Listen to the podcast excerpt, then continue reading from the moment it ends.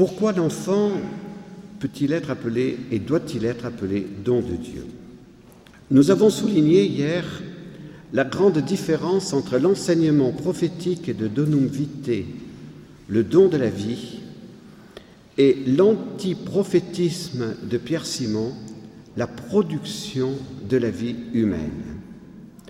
Le don de la vie pour l'Église est le fruit du don d'amour des époux unis dans le mariage. La production de la vie humaine pour Pierre Simon est le résultat de la science et de la technique. Le lieu du don de la vie humaine, voulu par Dieu et la famille, le sanctuaire de la vie. Le lieu de la production de la vie pour Pierre Simon est le laboratoire du biologiste. Est-il possible de trouver un compromis entre l'enseignement de l'Église et le plan maçonnique clairement exposé par Pierre Simon? Il est évident que l'on ne peut pas accepter une éthique de compromis.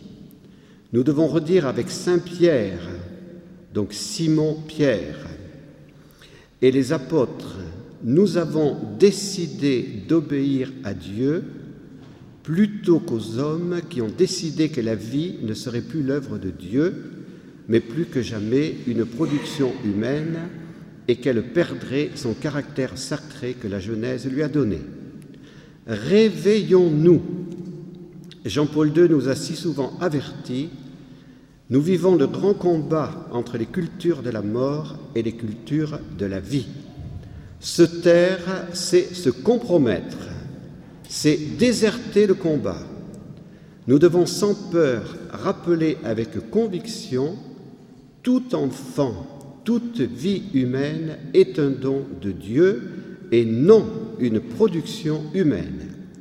La vie humaine, comme le rappelle Donum Vitae, est bien donnée par les parents qui se sont donnés l'un à l'autre dans leur amour conjugal, mais elle est aussi et avant tout un don de Dieu, seul maître de la vie. Pourquoi l'enfant est-il pour l'Église un don de Dieu? Jean-Paul II nous donne la réponse dans sa lettre aux familles du 2 février 1994. Je cite, Dans la paternité et la maternité humaine, Dieu lui-même est présent selon un mode différent de ce qui advient dans toute autre génération sur la terre. En effet, c'est de Dieu seul que peut provenir cette image, cette ressemblance qui est propre à l'être humain. La génération est la continuation de la création.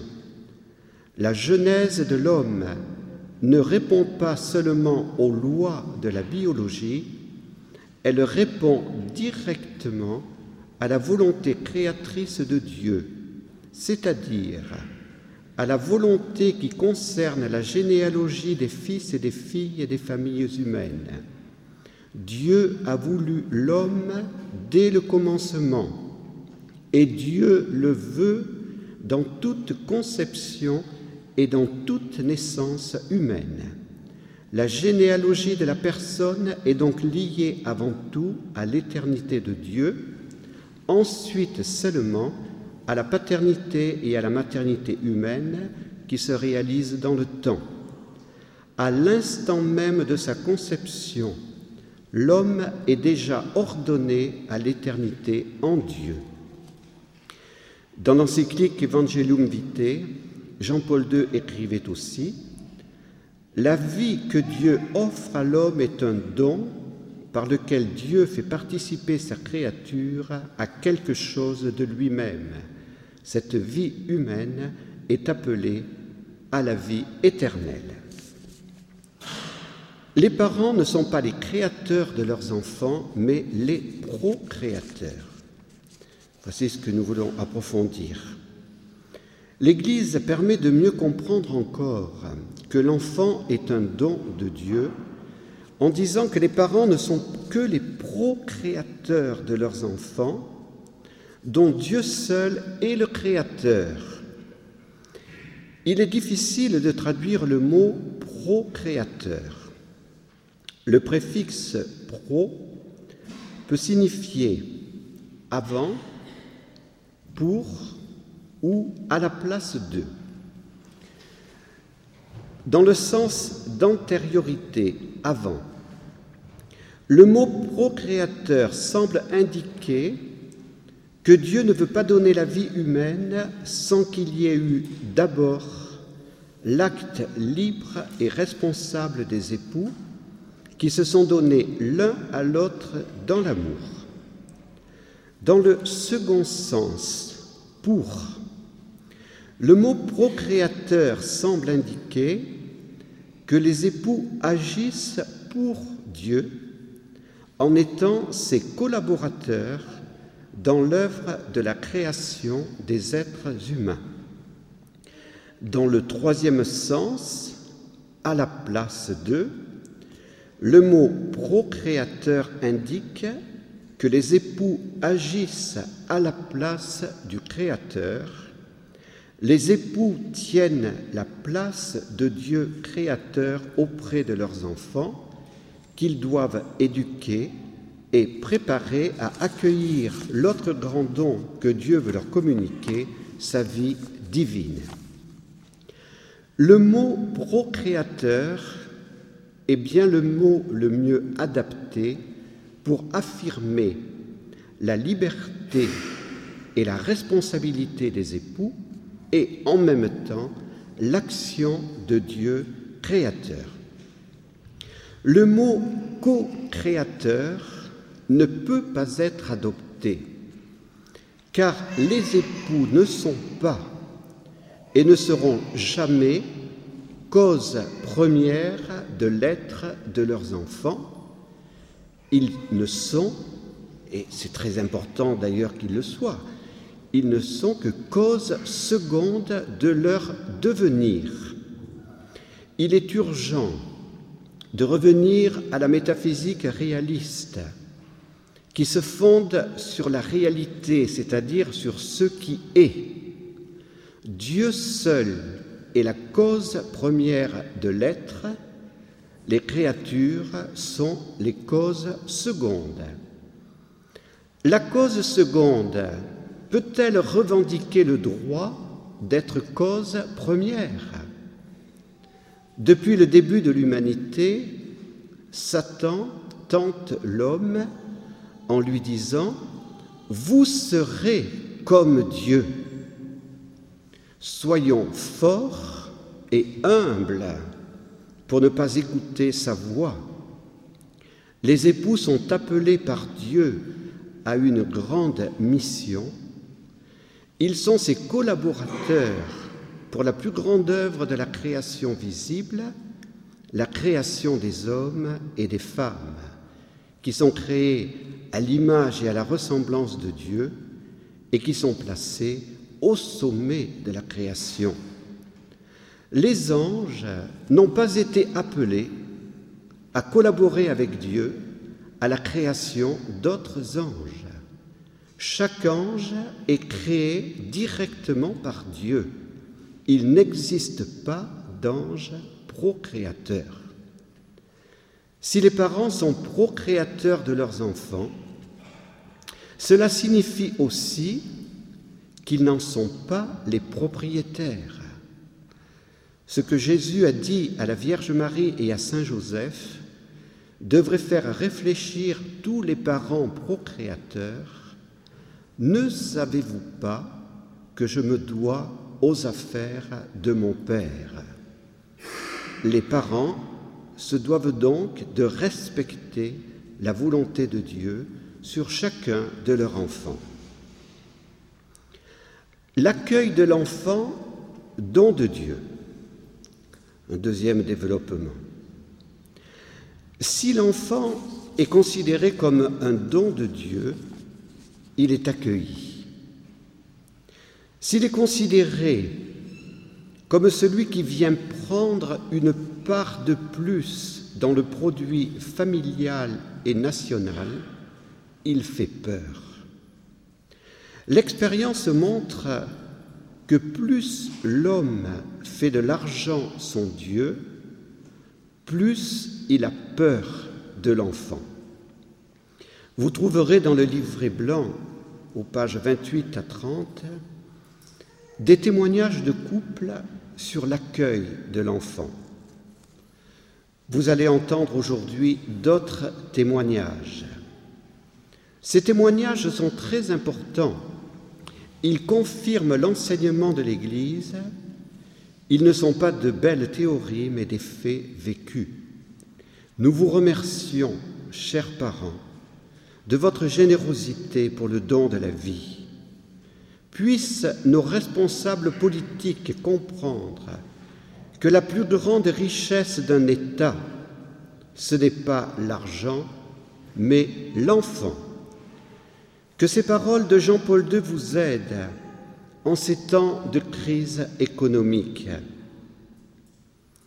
L'enfant n'est-il donc pas un don disait le pape de la vie et de la famille Vient-il seulement pour prendre et non pour donner?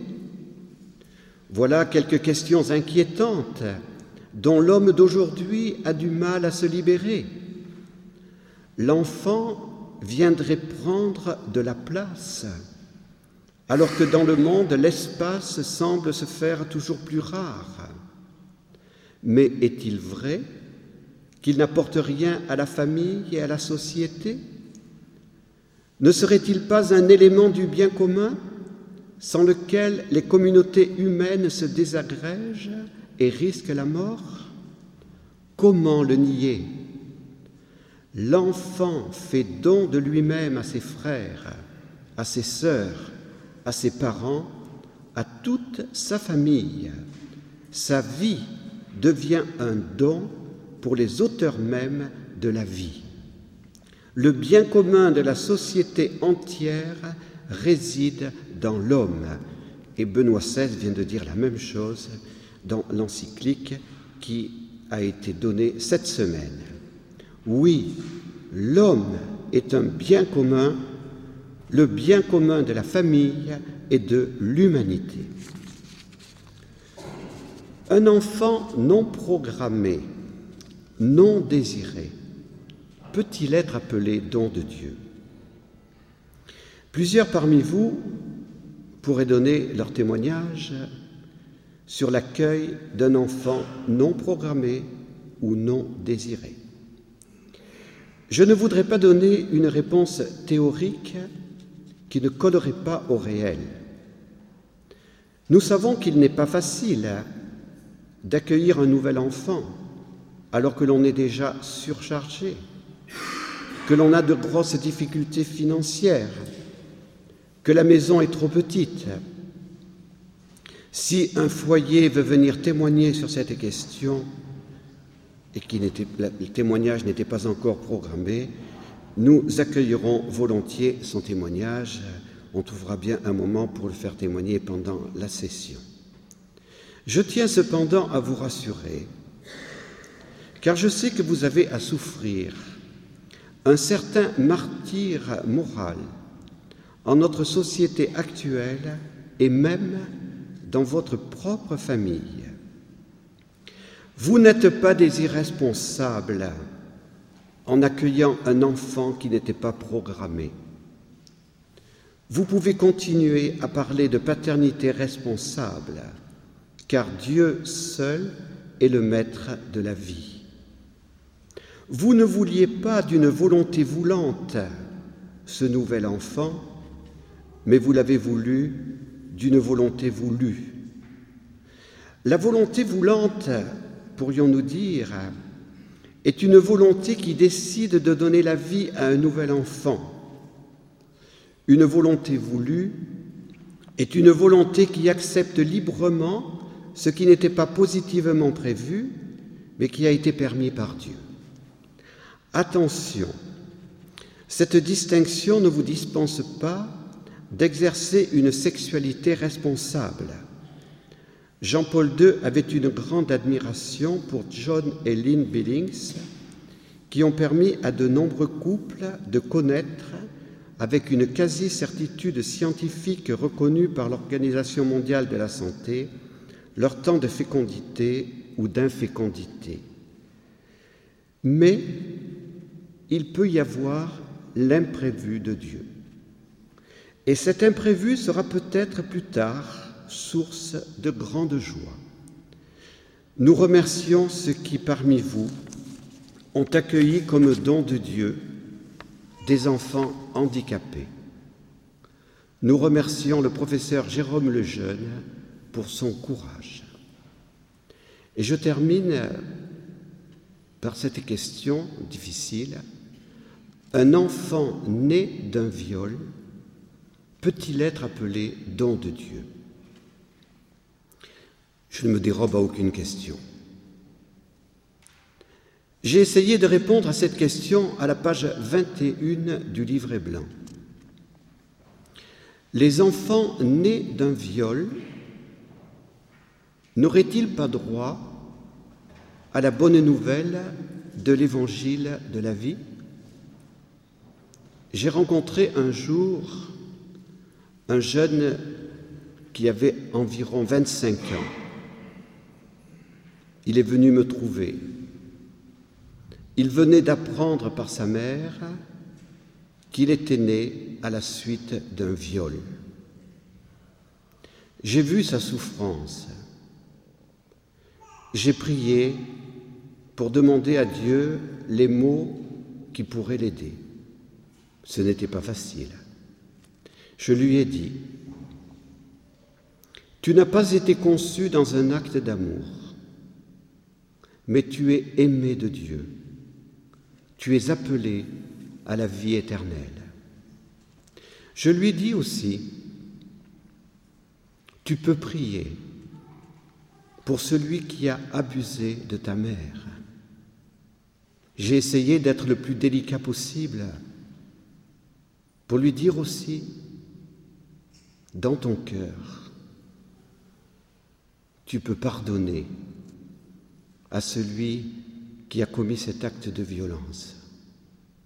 Et tu peux l'engendrer à la vie divine.